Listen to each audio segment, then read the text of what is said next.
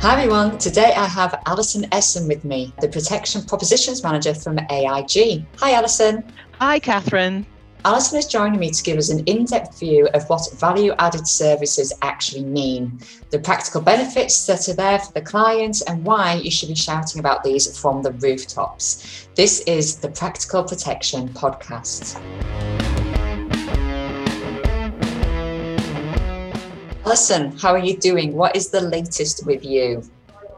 Hi, Catherine. I'm doing really well, thank you. Um, it's pretty much BAU in the Esson household. Um, oh. I'm a home worker anyway, yeah. yeah. Uh, so no travel to London has actually been a benefit or a positive for me. So all good, working hard. Uh, and my husband usually works away as well, so he's been at home with me all this time. So oh. I'm probably one of the few people who's uh, probably quite enjoyed this whole whole lockdown restriction thing. Yeah, yeah. so that's that's really nice, actually, isn't it? I, I know we found it like especially because um, I used to generally work at home. Like I'd work in the office when the kids were at school, but then I'd be at home and doing maybe little bits of work, but generally trying not to work, obviously, when with them. But Alan was usually doing quite late nights, and so mm. since March, he's seen them more than he's seen them in, in such a long time, and you know, it just he just keeps saying now he's just like right, you know, that's it, and we're actually changing it around in regards to the way that everybody's working hours are just so that we can really yeah, kind yeah. I think even more so than even before, we were always really family orientated, all of us. But I think even more so, it's just like, yeah, you know what, we we really, really wanted to make sure we're all at home with families. It's it's been nice yeah. in that way, in, in for that. But obviously, it's um, difficult in different ways. Had its, had its challenges. Yeah. Yes, I'm sure. But uh, no, but I'm sure a lot of people have just thought, it's an opportunity just to reset in many ways, I think. Yeah, absolutely, absolutely. So I'm sure you're quite familiar with the way that the podcast works. And um, one of the things we do is the Truth or Lie feature at the end of each episode. So last time, Ross Linnett said that his favourite Halloween film is Beetlejuice. And I said that mine is Interview with a Vampire. So who do you think was lying? well, Catherine, mm, I did follow your uh, World Cup of uh, Halloween films, and if I recall, I think Ross might be lying. Oh, actually, Ross is telling the truth. No, I thought you. Oh, I, oh my word! It was so difficult, Catherine. I thought you just liked all of. Oh, I thought you really liked the vampires. yeah, I know. I, I, did absolutely. I do really, really love Interview with the Vampire, and I was very annoyed. I, I, don't understand how the sexy vampires did not get further through in that World Cup of Halloween films. Um, but I would say my ultimate is is actually the Rocky Horror has to be Rocky Horror Picture Show. I love that one. Yeah, okay.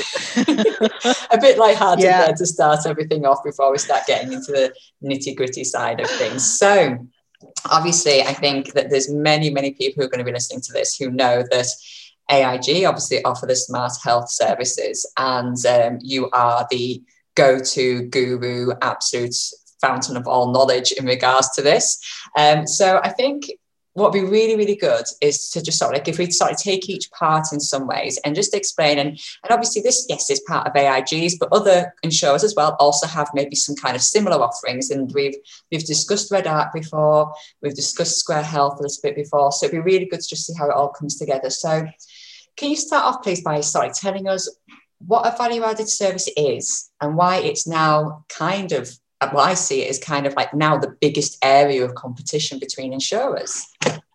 Yeah, well, it's quite interesting. I think so I have to go back a few years, Catherine, just to build up a picture of how we how we got there. So um, they did start as added extras. Um, so the intention was that customers were given something that they could relate to or they could use with their insurance. Um, because as you know, obviously the terms on a protection plan can be 20, 25 years. We all know the challenges when customers buy them, you know, that phrase of put it in the drawer, forget about it. So these services were added on as, as a way of helping customers remember that they had them, but give them a little bit extra that they could use, maybe not day to day, but something that they could give, you know, that tangible value to their protection policy. Um, so things like legal helplines uh, that you could use if you had a problem, I don't know, with a neighbour's hedge, or you might want to speak to an employment lawyer if you're having a couple of issues at work. Uh, and also, I've seen some tax helplines as well. So, not really relevant to the insurance itself. And I'm not sure that many people would want to speak to an accountant every day. But nonetheless, you know, they were added on uh, for free and then they could use them, but they weren't well communicated to the customer and therefore they weren't used very often. But they've been around for years. But I think the turning point was when Bright Grey added on Helping Hand, so the Red Arc service. And I think from a proposition point of view, that was quite, uh, you know, that was a turning point in the value added service market, I would call it now. Um, so these services were obviously more health orientated, but they were used really only at the point of claim. So again, you kind of had that same issue where you know it could do so much, but quite late down in the policy's lifetime, maybe when people were claiming. And also, you know, not everybody claims on their policy. Uh, so that's when they really started to evolve. Uh, so insurers, I think, took a look at what people were going through when they claimed on their policies. Um, so they've looked more at how they could respond to that from a customer point of view. So I think what's become apparent about these so-called value-added services is that they're now changing the insurance that people are buying. Um, the services are providing value every day. So we talk about GP service that can be used, you know, literally every day for the family. I know you've got three three boys, Catherine. I'm sure you know they present their own challenges because they just get sick when you know absolutely whenever so see them now as really integrated to the insurance or integrated services that they are more aligned to people's everyday health and well-being needs and they are so much more valuable in that sense so that's why i think so many more providers are looking at that but there's always that baseline that people have to respond to and i think it really was back in the day the bright grey really set the the mark for us to to up our game? I think it's it's it's one of those things, like you say. You know, obviously, I've got three kids, three young boys, and um, especially during lockdown when you've not been able to something. I think you know it's, it's one of those things as an advisor. It's always something, obviously, you know, that you've been there, you've been advising on, you've been making people aware of it. But lockdown itself has just absolutely thrown it to the absolute forefront of why it's so so important and the amount of people when i'm advising them and, and obviously i know we were chatting a little bit beforehand and you know there are times that you know depending on different client situations sometimes aig is a good option for my clients sometimes others can be you know good options as well. Um, but you know when you you have the option to potentially say to people you know like you could have this and you know it's it's you know, sometimes obviously AIG are the cheapest, sometimes AIG aren't the cheapest. When you say to people, look at how, you know, potentially, sorry, it's, it's maybe yeah. just the slightest, you know, hardly anything else. Like the, the main example that always sticks out for me is somebody where it ended up being an extra £3.60 per year for them to have AIG over, the, yeah, over the cheapest provider. So I was just like, okay, wow. so an extra 30p, an extra 30p a month, you're going to get all this for you, your partner, and your kids and immediately yeah. there wasn't even there wasn't even a second's thought by the person. They're just like, I'll have it, you know. And and I think that's yeah. a massive thing. And I think when we're chatting, especially during lockdown to people, it really stands out to me when I turn around and say to them, you could have access to a remote GP with this.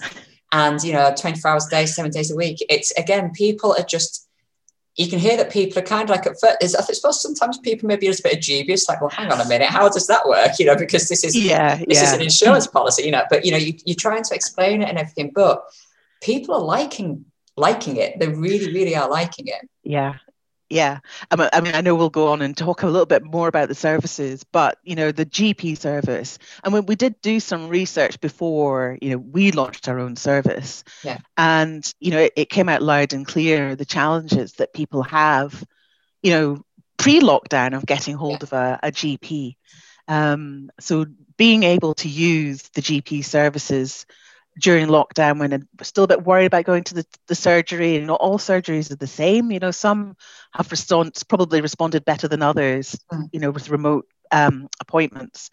Um, but yeah, just that ability to just get on the phone when you need to. And we'll talk about it more, but people getting used, I think, to, to, to using them. So if anything, I think remote services have really been a winner in the lockdown situation, which means it's a winner for, for customers as well. Absolutely. I was going to say, going back to of like ourselves as well. So we're in Filey, in North Yorkshire. We have an absolutely incredible um, GP. And, you know, the GPs here are absolutely lovely, but there is one GP for the entire town, which we're not a big town, but it's still, you know, um, and just from sheer workloads and resources and everything, it's before, especially before lockdown, you were lucky if you could get a doctor's appointment within three or four weeks. Um, so having something like this, just I mean, absolutely for us, really, really does stand out. And I think um, I say, you know, obviously when I advise clients, it's something that it kind of leads a lot of the way, actually, that, you know, this kind of a, a discussion. And um, when we did it a, um, a, a, few years ago um, abroad, we were in Malta, and I was worried about one of my children. Um, there was just something I'd noticed, nothing urgent or anything, but something I noticed, and we just went, well, yeah. why don't we mm. use our, you know, use this service? Mm. And it was amazing because obviously we were there at 12 o'clock by the poolside, video consultation with a UK GP. We didn't yeah. have to worry about language barriers. Um, nope. just, you know, it was straight away. We knew, you know, it was like the night time. We booked it for the next day for the lunchtime. We knew we had that appointment, um, yeah. and, and it was it was absolutely incredible. Um, how does I suppose a, good thing to know about how does the GP service work alongside um, like the NHS GP services? How does that mix? Fundamentally, a GP service will give customers options. So it's a complement to the NHS service. So it's a way of scheduling um, a chat with a GP if you've got a concern.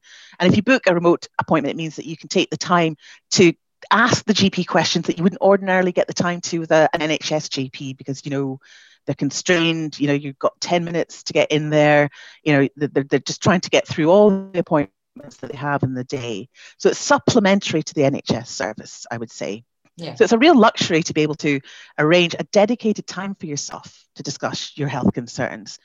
Uh, so, you know, in the industry, most appointments are 20 to 30 minutes long for a GP service. That's already much longer than the time that you can get with an NHS GP. So this means customers can discuss options and next steps if they want to talk about a referral, for example. So GPs also get the customer's agreement to send the notes across to their own NHS GP. So this means that there's continuity of care. They do complement each other.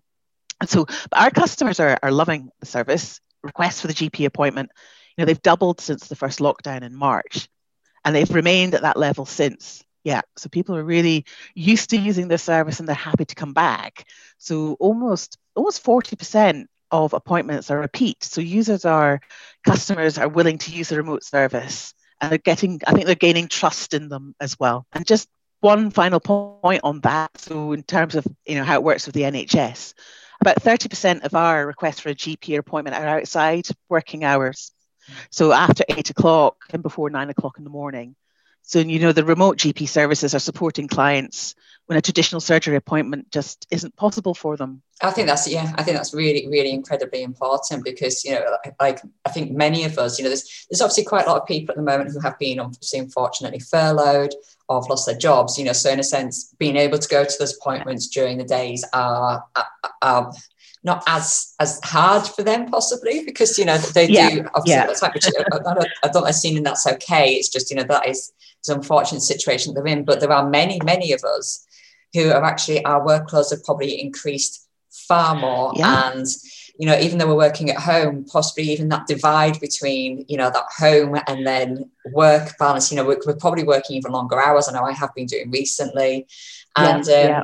and it can be pretty intense. And then to even even when you're doing that to then be able to step away because you then because obviously everything's changed so much and so much interconnectivity of well if that person's unable to work then your workload increases um, yeah. but no i think that's it. um, obviously incredibly important to know that it is available but like you say at any point and it really is that thing of at a time that suits you and i, don't think i've ever I mean, I've got the AIG um, option through um, through my um, the the group insurance that we have at Cura.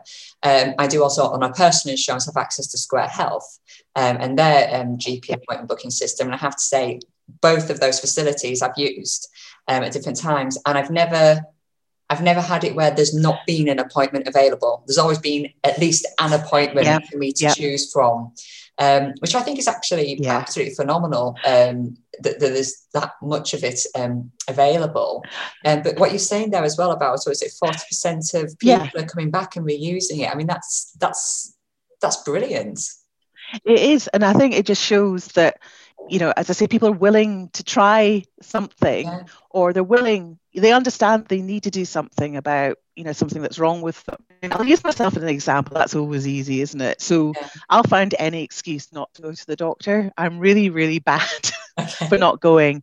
I'm one of these people who just go oh do you know what? I'll just it'll go away whatever it is it'll go away. Um, but actually using the service. I've used it three times myself now. I've used it three times myself now and that's something i probably wouldn't have done with my own gp so yeah. if it allows people to you know step in earlier it can only be a good thing for their longer term health, can't it? You know, you get Absolutely. things seen to earlier. Because I was going to say, there's meant to be, um, obviously, I'm hearing quite a few things. Not sort of like, I'm not saying that I'm completely in the know medically and all that kind of stuff, but, you know, we are hearing these reports of the amount of cancer diagnoses, the, the, the amount that happened this year, obviously, yeah. statistically have dropped dramatically. And the fact of the matter is that cancer hasn't disappeared. It's just that people haven't had access to go and get those appointments, which is it's incredibly scary That's to think right. of the long term knock on effect. And obviously, having these That's kinds right. of appointments, even though you know we're not saying that we're going to be able to catch all of everything, you know, even it, it it's just that even if it's that initial, like you were saying, the referral service, so you speak to somebody yeah. and they can say, right, okay, you know, if someone speaks to them in that kind of situation and there's a concern, it's not going to be a case of, oh, I'll just wait till lockdown. It's going to be a case of, no, you're getting referred. And then it's still going to be accessed, which is incredible. Um, another thing that's on offer as well is the um, second medical opinion services. Um, as I said, I've spoken to Steve Case before and Sue Kinsella on here from, from the different services their organisations can provide. But I haven't had a chance yet to have a, a good chat about best doctors. Um, I know a bit about Best Doctors. I've heard a few. Obviously, yep. there's a, an incredibly powerful case study with Best Doctors that I do actually use to describe the benefit of it to um, to the team when I'm training our new advisors, and also sometimes to clients as well. Um, can you tell us more about Best Doctors, please? I certainly will. So, yeah, Best Doctors is an absolutely amazing service. So, it gives people the opportunity to get a second opinion if they've had a diagnosis. Uh, they also get the opportunity to discuss their treatment plan, just to make sure you know that it's you know just a peace of mind thing, really. Um, so they can have a uh, they've got the right diagnosis, or sometimes they've been struggling to get a diagnosis. Um, so it's provided by Teladoc Health. Uh, and really what it does is it opens the door to clinics all over the world. So you get access to, you know, world leading specialists in clinics in maybe California, you know, it could be Australia, it could even be in the UK. And what it does, it gives you um, access to, I think it's over 50,000 specialists in over 450 areas of medicine. You can get a second opinion. Um, so, you know, it, the expert will review your case. So they get your medical records managed by a GP in the UK. Mm-hmm. They'll review your diagnosis and your treatment plan, and they'll come back with a report. So in most cases, you know, you know, the consultant will say, "Yeah, you've got the right diagnosis."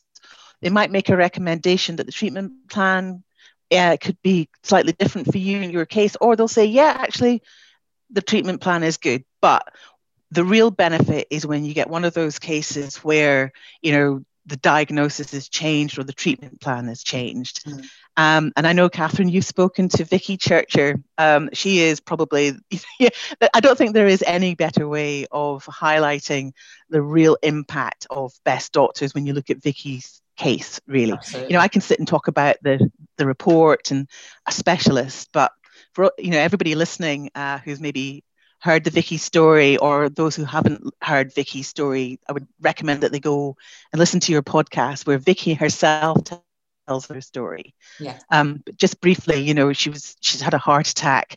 Um, and what she said that best what best doctors did for her was to understand why she was having the heart attack. Yeah. And it's transpired, you know, it was hereditary and had an impact on her daughters and the diagnosis. So it was more than just you've had a heart attack, patch you up, you know, get you back. You know, the best doctors just took it that one step further to understand, you know, why is this happening? Yeah. And when they found out it was an hereditary, you know, they could act on it for for the family too. Every insurer is different. Um, AIG gives best doctors to all our CI claimants for three years after that, even when their plan comes to an end. So when you think about it, they've had their diagnosis, they're into the treatment phase. So this is really where best doctors comes into play, as it were. Um, obviously, you know, it's it's a service to be used anytime you want to get uh, a diagnosis check, but from a protection insurance point of view, it's that point after claim that really can give support and get people, you know, if the treatments they just feel it's not working for them, you can get that second opinion, or if they're worried about the surgery that's been recommended, they can get that opinion. So as I say, it just opens those clinic doors that you wouldn't ordinarily ever be able to to access even in the, the first year, you know, this year with Smart Health, shall we say, we've already had people benefiting from a change of diagnosis. Um, so yeah, so the volumes aren't high because you know it is high, you know, yeah. impact stuff uh, and all the rest. But uh, yeah, thirty percent of people who used it got a second uh, a new diagnosis, and those have been cases for children. Yeah, yeah, it's you know it does it does actually happen. Yeah. you know you know all insurers well most insurers do offer the service. Um, so you know we can say you know people do actually get a different diagnosis and they do get treatment recommendations as well. So it's not a service that delivers nothing other than more than just peace of mind. Yes. Yeah, there is an impact to it and for children as well we've had four child cases as well right yeah yeah, that absolutely gets to, you know, that's straight away for me is, you know, obviously mum of three young kids. It's, I don't think mm. there's sort of many parents that would sort of hear that and not think, right, okay, yeah, I absolutely want to make sure that I've got access to something like that because it's obviously it's really scary as well that, um, that, I, I mean, obviously, not saying that it's going to happen all the time, but it, it is scary how a diagnosis could be wrong in the first place because you obviously we do trust obviously and the NHS is a fantastic absolutely phenomenal service that we have here in the UK um, but very very worrying if if if that's what's if that's what's happening. And then potentially I suppose that it's I'm kind of sorry I'm my head's spiraling into the knock-on effects of you know something like diagnosis. Mm. if that's wrong then could the treatment plans being planned be completely wrong? Could treatment be missed that needs to be done? Or could it be treatment be given that's actually not needed and then causes harm in a different way? That's there's so many aspects to that. So that's that's incredible. Yeah, and as I say, you know, low volume stuff, but again, referring back to Vicky's yeah. story, you know, if you ever were to hesitate about using that service, then just listen to her story. Yeah. Because you just don't know you know the impact it, and the benefit it could have to to you and or somebody else in your family for sure I think as well with Vicky's um, case, I think she was saying obviously with some of her children, and I think even extended family members, the ones now from a young age, they're now on medication that will prevent them having a heart attack. And I mean, yeah. that's yeah, for one, before I obviously heard Vicky's story, I didn't even know you could take medication to prevent a heart attack. I knew obviously about the things post heart attack. I didn't realize I'm, I'm kind of there thinking, well, should everybody have this medication? You know, it's, it's kind of well, I, am one of those people that I'll be vaccinated against everything. I'll, you know, it's like nth degree, you know, kind of um, protecting yourself. But, um, but yeah, there's that's it's absolutely, it's, it is really, really powerful stories like this where they stand out. Um, yeah. Another key area is uh, mental health, which is obviously something that I am very, very keen on, and and like to to hear about what's happening and different people have to um, to, to offer. It's something I'm really passionate about.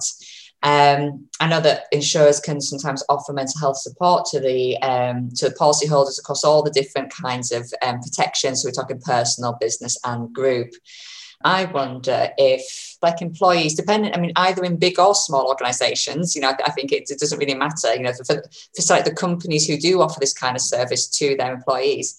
I do sometimes wonder if employees are maybe worried that if they access something like that, that the boss will find out that there'll suddenly be a like an annual review or something. There'll be a little marker on there saying, well, someone's been accessing the mental health services. And then the teams all start mm. kind of like going in and thinking, right, who's been doing this? you know, maybe wondering if it ups the impre- the premiums and stuff if they've accessed it. How does it work when it comes to the mental health side of things? Because I, I, do believe that there's, there's a lot of confidentiality in place, isn't there? There very much is, and it's a really good question, and I'm really glad you've asked it. To be honest, because I think there is a worry if you work for a company and you have the services and it's oh there's always a, that thing about the mental health service isn't there? Yeah. and people are always a bit wary and you know it can take time to think oh god you know do i need a bit of help? So mm. i'm glad you've asked that question. So i think the best way to frame it is you know the employer's taken that first important step. You know they've gone and sourced the services to make available. So you know the employer is recognizing that people will need some help. We all know the stats. Um, one in four will suffer a mental health problem at some time. Um, so they've taken that first step and they've told their employees what's available and, of course, how to access them. So to me, that is, you know, the employer's done that. They're available. Please go and use them. Yeah. But that's that worry that, you know, you, you don't need to go and ask the employer to use them. You know, you can go and use them on demand. So effectively, they've, they've I use the word empowered, but you know they've effectively given them the tools to go when they're ready, if they're ready, if they need to. That's the thing. So they've taken that first step and they've already been paid for as well. So there's no cost. They don't need to go and ask to use them. They don't need to worry about, oh, is this going to cost them money? You know, am I going to be a drain? You know, it's just all this negativity that can build up in using them. So generally, I think how the services all work um, is that the person can just get straight in contact with the provider. It could be an EAP, as you know, or it could be something like Smart Health or the other services uh, available in the market as well. They will speak to uh, a counsellor or in some cases a GP first so they can understand, you know, what's affecting them, what's the best way to help them. And then from that way forward, they'll work with their psychologist or their counselor to understand the root causes, what's causing the issue, but more importantly, obviously, how they can work together to make things better, depending on the frequency, depending on who's helping them, as a psychologist or a counselor. But going back to your original point, the employer has made these available. You know, they want people to go and use. Effect- effectively, we put it in place, and if you need to, please go and use them. Yeah. But you mentioned confidentiality. Obviously, all companies will get some form of information about who's using the service, but only in terms of volume. So yeah. they'll understand so if they're running like a health and wellness week or program, and then they'll talk about the services, then they can go and look to see how effective those internal campaigns have been and whether their employees have engaged with the service, yeah. but never down to the level of who, you know, male or female or age, nothing like that. It's a, it's a purely sort of transactional thing from an employer point of view. That's really good to know. And I think there's a couple of things there that kind of stand out for me as well. Started thinking about the benefits of them. I think a big thing, obviously, as an employer myself, I think it's really, really important that employers remember to kind of periodically send out that information to people so employees don't feel that they need to ask someone, oh, where's that number? Yeah. You know, so it's it's very again, keep the confidentiality aspect, make sure it's available near the employee handbooks, which should be obviously always accessible. Was quite a good thing every now and then is um sorry, just like a little email shot around the, the company just to say, just remember that these are available because like you say, they are there and we're wanting to make sure that the stuff are fine. But going back to things that yeah. we said earlier as well, accessing the GP 24 hours a day, like you're saying, possibly speak to a GP first, maybe, you know, it's it's giving people as well, if they have are experiencing maybe some kind of a mental health event, they're getting access. So in, instead of it being restricted to NHS availability times, it's being opened up to even more people. And also at times where they don't need to feel that I know we're in lockdown at the moment, obviously, but you know, they're not having to like hide around the corner at work on the lunch break and trying to speak to somebody and hoping colleagues don't overhear. Um, they're just at home and or in the car, whatever, you know, so like the, it's in their own space at their own time, which that in itself, having that kind of sort of like flexibility to kind of own how the journey is going to start for someone with mental health, that can be incredibly, that in itself can be incredibly empowering. Yeah, and it's just removing all possible barriers from people accessing the services. And the other thing that we've found is that people are speaking to the GPs. So, you know, we there are a lot of GP appointments under our service, but I think you'll be interested to know, Catherine, that once they've spoken to a GP, that same GP has actually referred the customer to the mental health service. So they've not made that step to think they have a mental health problem, but they yeah. know something in themselves isn't right. Yeah. They've gone and used a GP.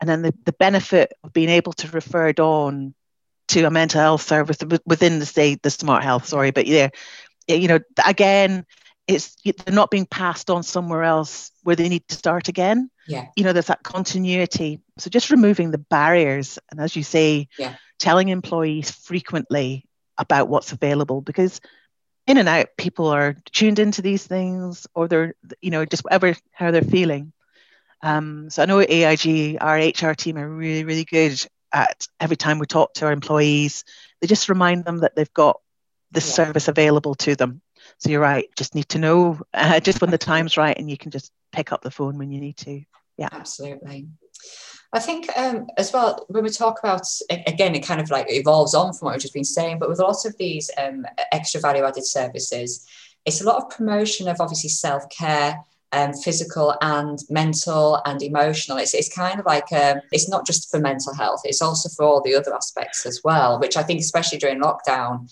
where I think sometimes some of us are, are, quite in tune with ourselves and know if we maybe need to access help. Sometimes we're not as in tune with ourselves, and then suddenly yep. have a moment where we're just like, "Wow, I wow, I need support." And with lockdown, that can if the isolation of that could be felt even more so. But there's quite a few options with insurers to do things like you know kind of health checks when it comes to like yep. protection insurance policies. So I can probably very much guess probably the reasons for that, but from, from your mm-hmm. point of view as a propositions manager, why do insurers think maybe even like annual health checks, or even if it whether or not it's something in person, or whether or not it's like an online kind of like questionnaire thing? What what's the sort of like thought basis behind that for insurers offering it?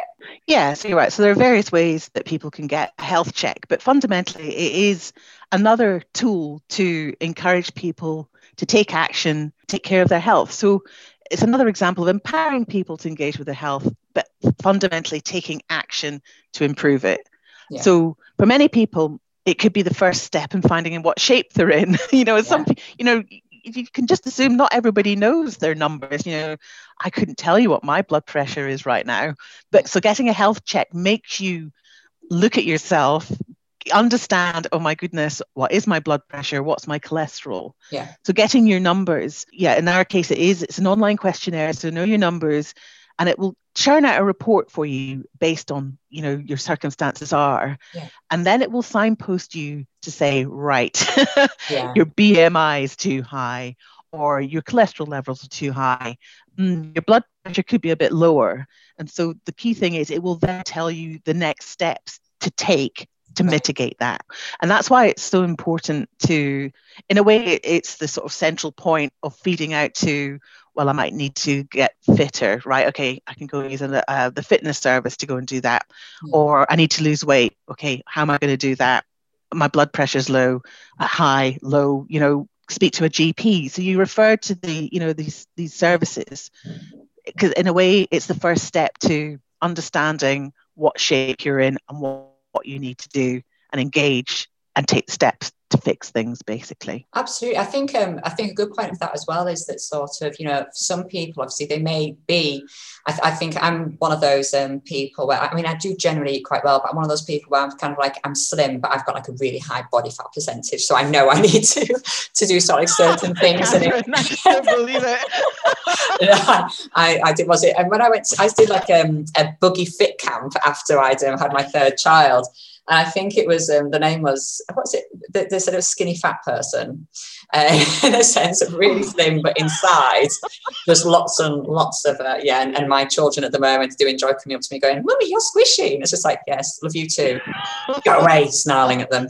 Uh, um, but you know, I think it's a good thing because you know maybe for somebody maybe like myself who is in a sense quite slim if those numbers aren't what you'd expect, you know, is maybe that realization hitting home to say, well, actually, okay, well, you may be slim, but that's not the end of it. Or maybe if somebody is eating really well and they are fit and um, healthy, and those numbers aren't what's expected, maybe that's it, it, not all, obviously, probably not the majority of times, but there will be some times where that's going to be a red flag for something else that absolutely needs some kind of more of like a GP intervention and starting to look further. Yeah. So I think, you know, anything like that that brings people's, the, the current state of their health to the front is absolutely essential. So so just moving on to the other thing you were saying, some of the other bits, so like the nutrition yeah. consultants, you know, that seems to be a really popular thing um, at the moment that's being offered. And I think it's one of those things where, you know, clients maybe trying to say nutrition, you know, kind of thing. And I'll end um, wondering why that is there. And it's, it's kind of think, well, well, there's two sides of it in some ways. You know, it's for one, it's, I, suppose in a couple of ways, it's like if, if someone's focusing on the nutrition, is eating healthier, then that's obviously incredibly better, much better for them. It's, it does mean that they're obviously hopefully going to live longer because they've really been in tune with their body.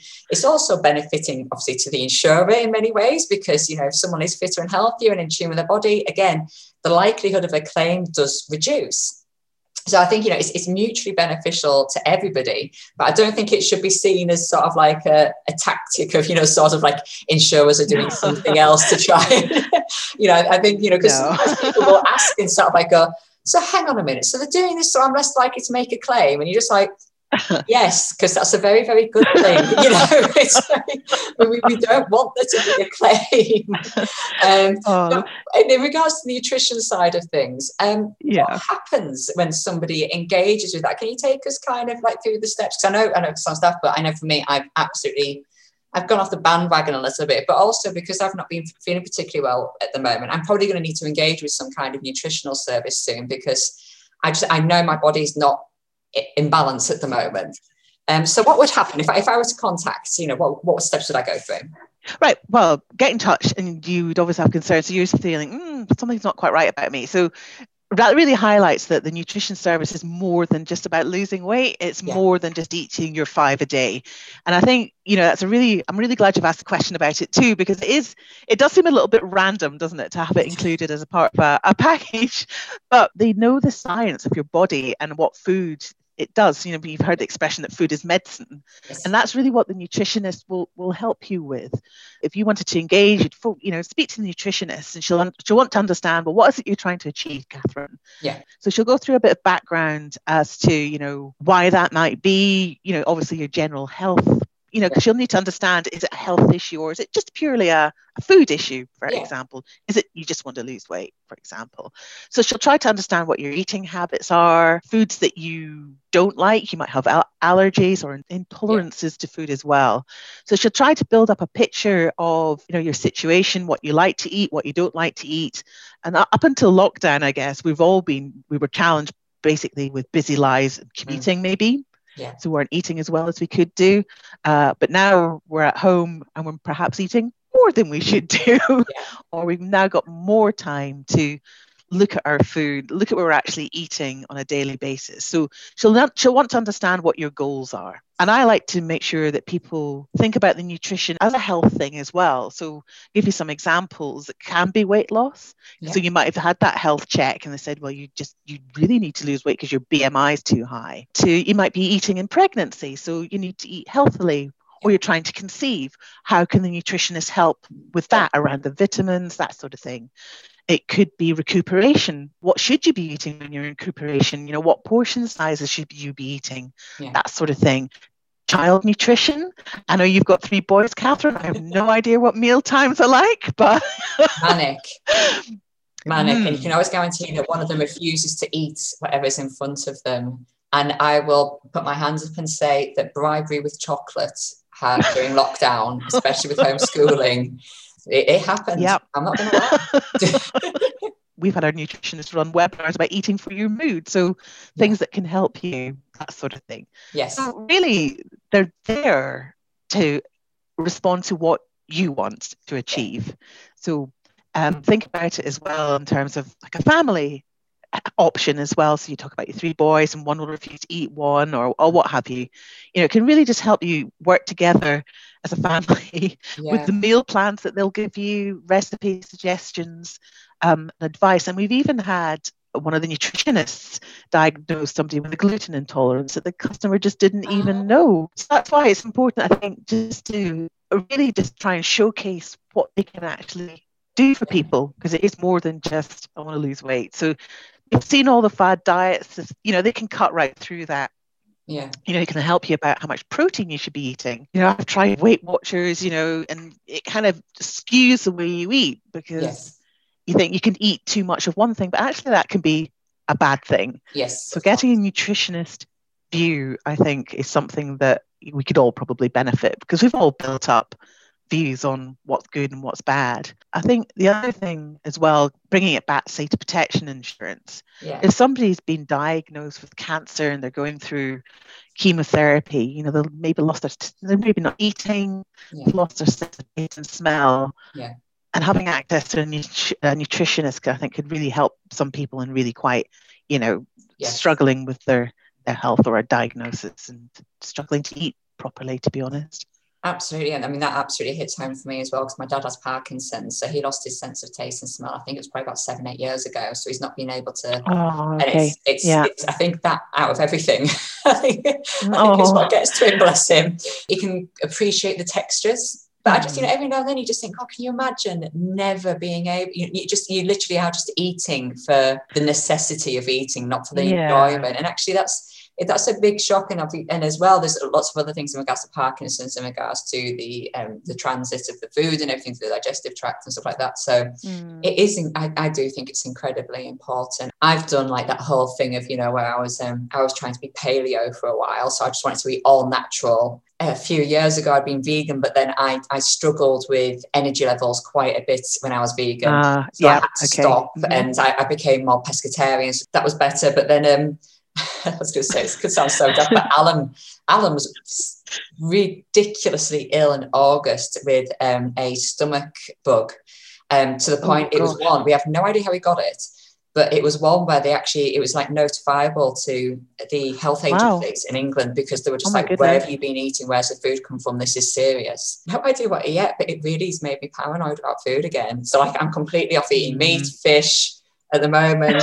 um, at the moment because I've been like really tired. Someone said, cut out gluten, cut out dairy. So I'm just like, okay, right, what can I eat? Sounds like you need to speak to the nutritionist, Catherine. Nutritionist, yeah, I? yeah. absolutely need to because yeah, it's just it's been a bit intense actually, but no, I, I really do do need to speak to somebody. I think sometimes, you know, in any case, because you know, we hear all these diets. You know, I was I, I tried was it the keto yeah. diet for a bit. I think Alan was doing that, and because we were doing so much fitness stuff, it was like protein. Mm. Yay! I can eat like bacon all day. Brilliant. This is amazing. uh, and um, we were doing stuff like that, and then it's.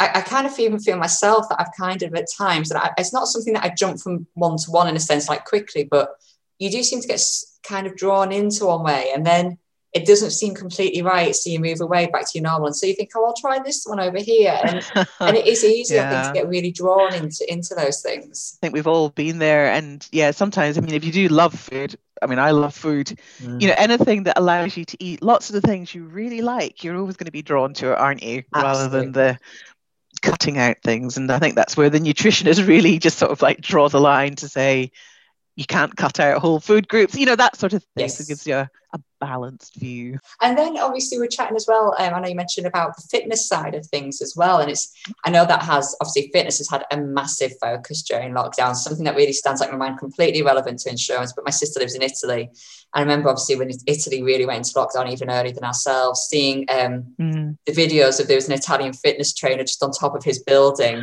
doing like fitness yeah. classes and uh, everyone was on the balconies in the cities like trying to follow yeah. him and stuff and i just remember seeing especially at that time in italy just the unity that they had actually was just absolutely mm. incredible to, to me, I've sort of seen a few things about that, which has been really interesting. So Alan does like loads and loads of boot camps. He's that person that's throwing a tire around on the beach and burpees and things like that. Uh, and yeah, you know, he was always doing stuff like that, massively so.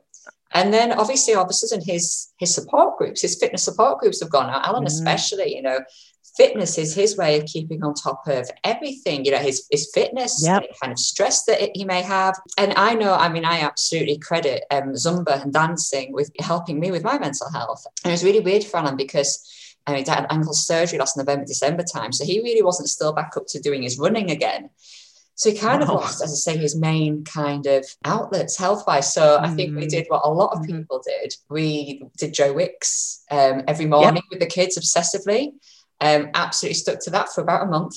And then I became absolutely knackered doing them. I'll just put it out there that my body actually really isn't designed for high intensity training. And I'm really glad in some ways that I have a medical condition, which means I can say, that's not designed for me. I don't have to do it. I'm not doing it. Yeah.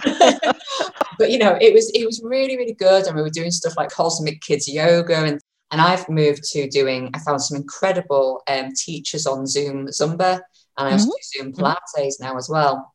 And really, really good people and people that especially like the Pilates person with me because my health. I was worried because there's certain things I can't do because of my health conditions, even when it comes to Pilates. And it was really lovely to speak to someone who was just like, well, actually, I've got the same health condition as you. And I've been able to mm-hmm. do this, this, this to help. And even though we're not the same, you know, and I could see them and see how they were doing stuff. And it gave me more confidence in their ability. And and also um, so like different ways we had to adapt the exercises because like there's certain things that I can do I bend into a certain way potentially and I, I, my muscles won't feel it whereas a regular person would do it they'd either not be able to move that much or their muscles would be screaming and I would be looking yeah. at her in the, in the Zoom call and just like shaking my head. And she'd know if I was shaking my head. And then she would just immediately say, right, just casually just going, if you can't feel this, do it this way. And I would go into the next one thinking, oh, it's just, me. and then I'd be like, oh, wow, that's a muscle I've not felt before. It was really, really incredible. But I think, you know, it's, it's, it's hard. And, you know, I was asked to do like a bit of a video about it. it. Is how are you balancing everything on top of it? It's, it's incredibly hard, really, really hard. And as if anything, I always say grandmas are an absolute godsend. So, you know, there are times that, you know, at the moment now we're back into the second lockdown. There is a childcare bubble, you know, so obviously my mum is able to be here and help with the kids and I may be able to have a quick dance in another room or something. I'll do some stretching. it is that complete balance of right, you know, if Alan's doing exercise, I can't, and vice versa. You know, we're having to really try and um, and keep yeah. it balanced between the two of us. If if the schools weren't open still, then it would just absolutely go like it did last time. It just had to completely stop. Mm. But I think, you know, as I say, for me, I know that the physical exercise side of things, I'm seeing loads of people on social media as well. The amount of us that are saying, I need to do this. This is so important for mental health. And people even saying, I didn't realize how much this was actually helping with my mm. mental health. I mean, I've not been able to do it. It's really, yeah, it's showing me this. Again, if yeah. you know, if I were to turn around and go, right, well, I'm doing Zumba and Pilates, is there something else I should be trying in a sense? And I wanted to engage with mm. the fitness side of things. I know, I know there's some options where you know you can potentially engage with specific gyms or um, potentially access specific apps on your phone where there's like um, yeah. again kind of like high intensity sessions downloaded to your phone mm-hmm. you know there's that but i mean how does it work in like aig side of things so i know yours works slightly yeah. differently i think it does so that whole picture you painted there around flexibility and the gyms are closing down again yeah. you know you may not be able to get to gym even under normal circumstances the fitness thing is like all it's a bit like the nutrition service you probably have a goal in mind about what you want to maybe achieve. Um, so even people who are maybe just again maybe they've had their health check and said you need to do some more exercise or even just do some exercise. The fact that we're sitting probably at desks longer even than a normal you know if you were commuting or working. So effectively you have a goal in mind and you contact the service to say well mm, I'm sitting at my desk too long I really need to get fit. Can you recommend an approach for me to get fit. Or you may be somebody who's a moderate level of exercise. And again, maybe it was gym based that they can't do that anymore. So ask for a program that will kind of tide them through that period to keep them exercising and maintain a fitness. So it can also work for people, somebody like Alan, who's obviously very, very fit, make recommendations and a program that allow him to keep that fitness going and alternatives while you know, he can't get to boot camp or what have yeah. you so it's really like everything else around our service it's really what that individual wants to achieve so how much time in the day do you really have to do exercise but trying to stretch you into doing something so we'll recommend it's four or eight weeks so you know you can choose i want to focus on it for four weeks as it's achievable yeah. or eight weeks if you think you're really you know ready to make that commitment into yeah, getting fit and so they'll give you exercises stretches as well because some people are new to exercise or they're just used to walking you know. Yeah. and it also kind of links in with the nutritionist as well. So it's not just about doing one they're trying to balance between your fitness and making sure that you don't undermine for example with the eating. Yes. so it kind of joins them up. And just talking you know health conditions as well. So as part of that assessment if the um, fitness expert thinks mm, i'd probably like you to speak to a gp first before we embark on this so they will refer them to speak to the GP service and then come back into the fitness. Yeah. So I think the key thing is that it's goal orientated and it is tailored and they will provide information and programs and check in with you and how you're going. And if things aren't working for you, go back and speak to them and say, nah, that just isn't working, or you find it's too easy, maybe. I don't know, you know, uh, just go in and get it changed to to accommodate where you are in your fitness journey, really. Absolutely. I, I, really like the sound of that as well about the whole fact that, you know, if need be, they'll say you need to speak to a, a GP first, because I think, you know, the, the, obviously all I do is speak to people really with health conditions. I think, you know, there's so, so many people with health conditions. And I mm. think it's, it's easy sometimes to start doing something like this and then you know you start you maybe do maybe have something and then you can get demotivated quite quickly so, so like for myself yeah. you know like I know for me having having the hypermobility syndrome I know I can do things like HIIT sessions, but I also know that one, they're not actually particularly good for me. The way that my body is set up, some people with hypermobility may be fine, but they're not particularly good for me. And also, I know that mm. I'm not going to be able to do it as well as I want to be able to do it because mm. I'm kind of I'm already kind of physically limited to some things, which then kind of reminds mm-hmm. me that I'm not,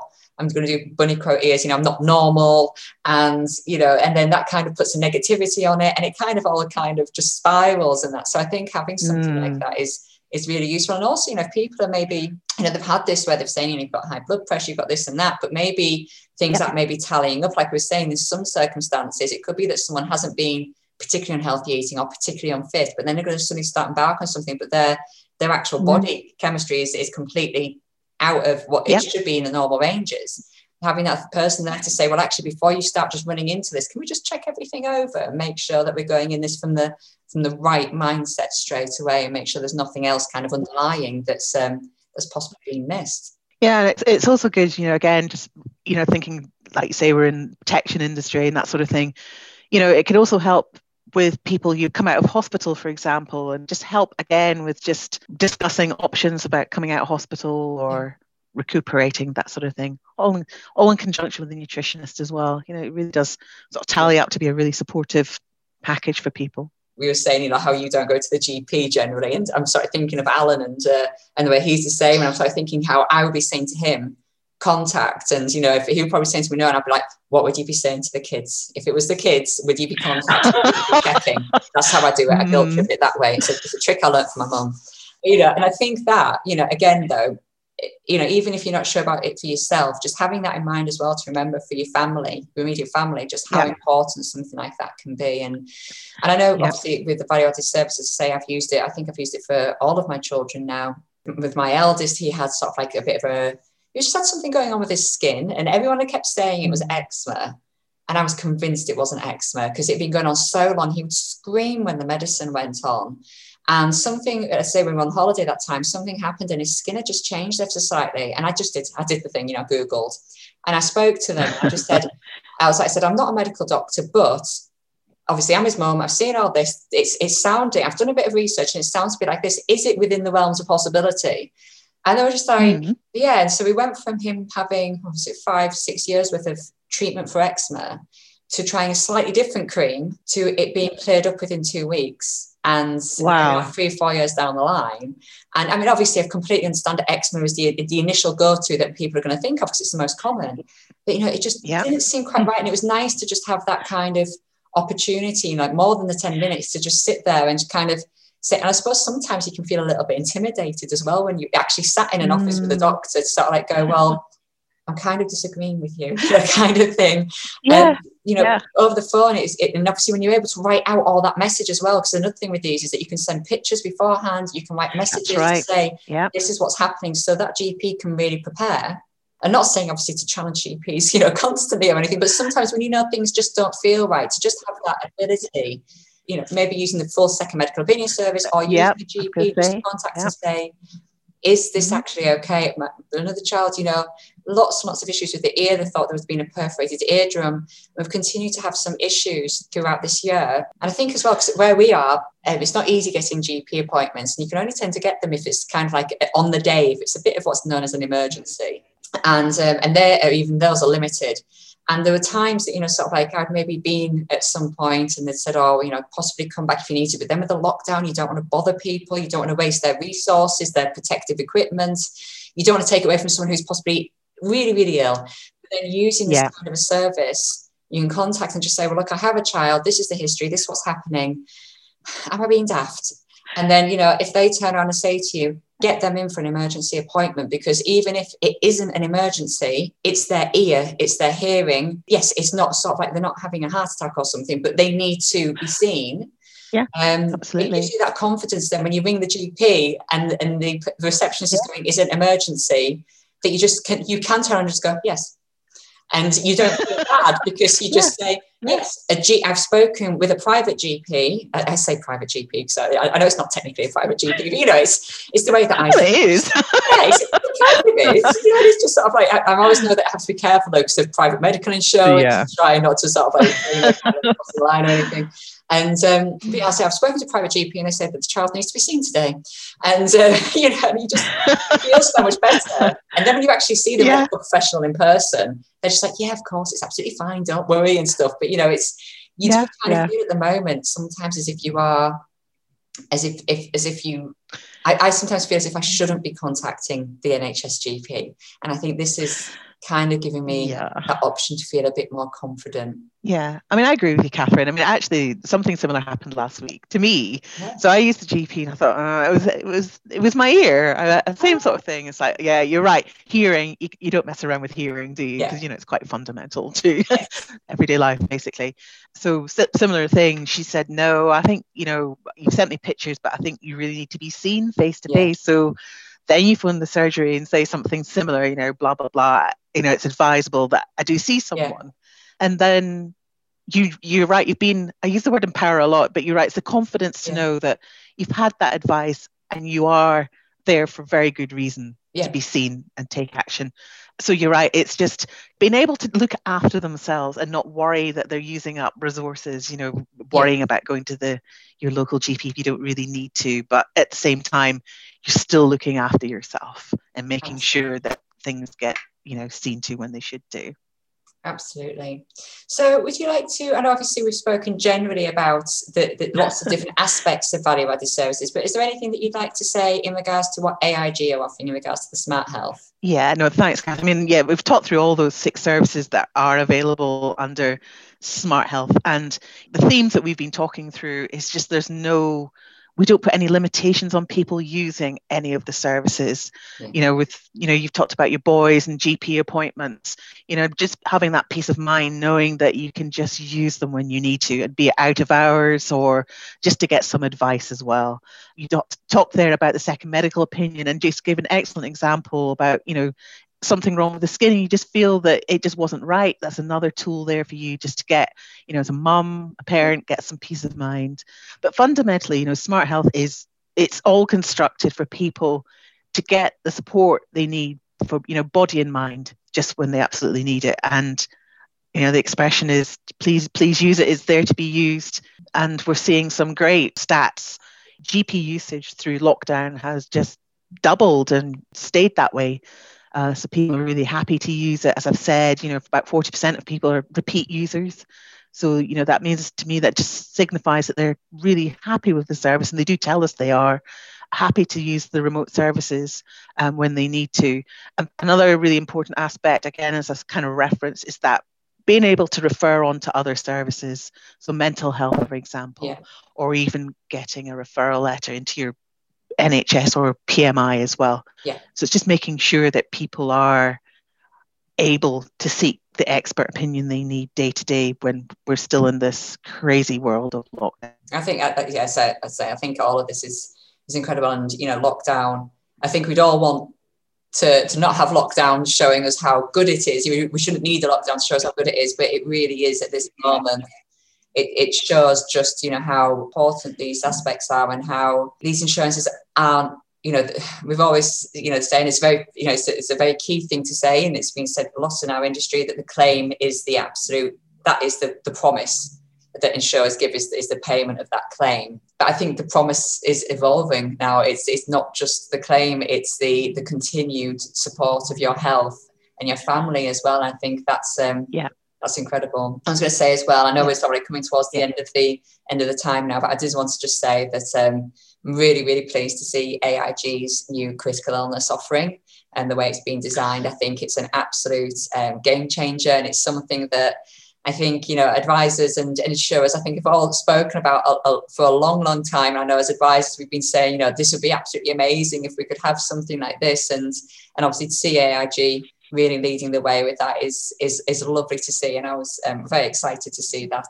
Um, when it when it came out the other week. Yeah, that's great feedback. Thanks, Catherine. We'll, we'll appreciate that. Um, I um, well, we even I want to the Truth or Lie feature. Ah, yes. So we're at that stage where we're going to be saying a truth or lie. So I shall go first. So what I'm going to be saying is, and we're going to go with the Christmas theme because I have seen some people on social media already putting up um, Christmas trees. I am going to be putting up my Christmas tree two weeks before Christmas.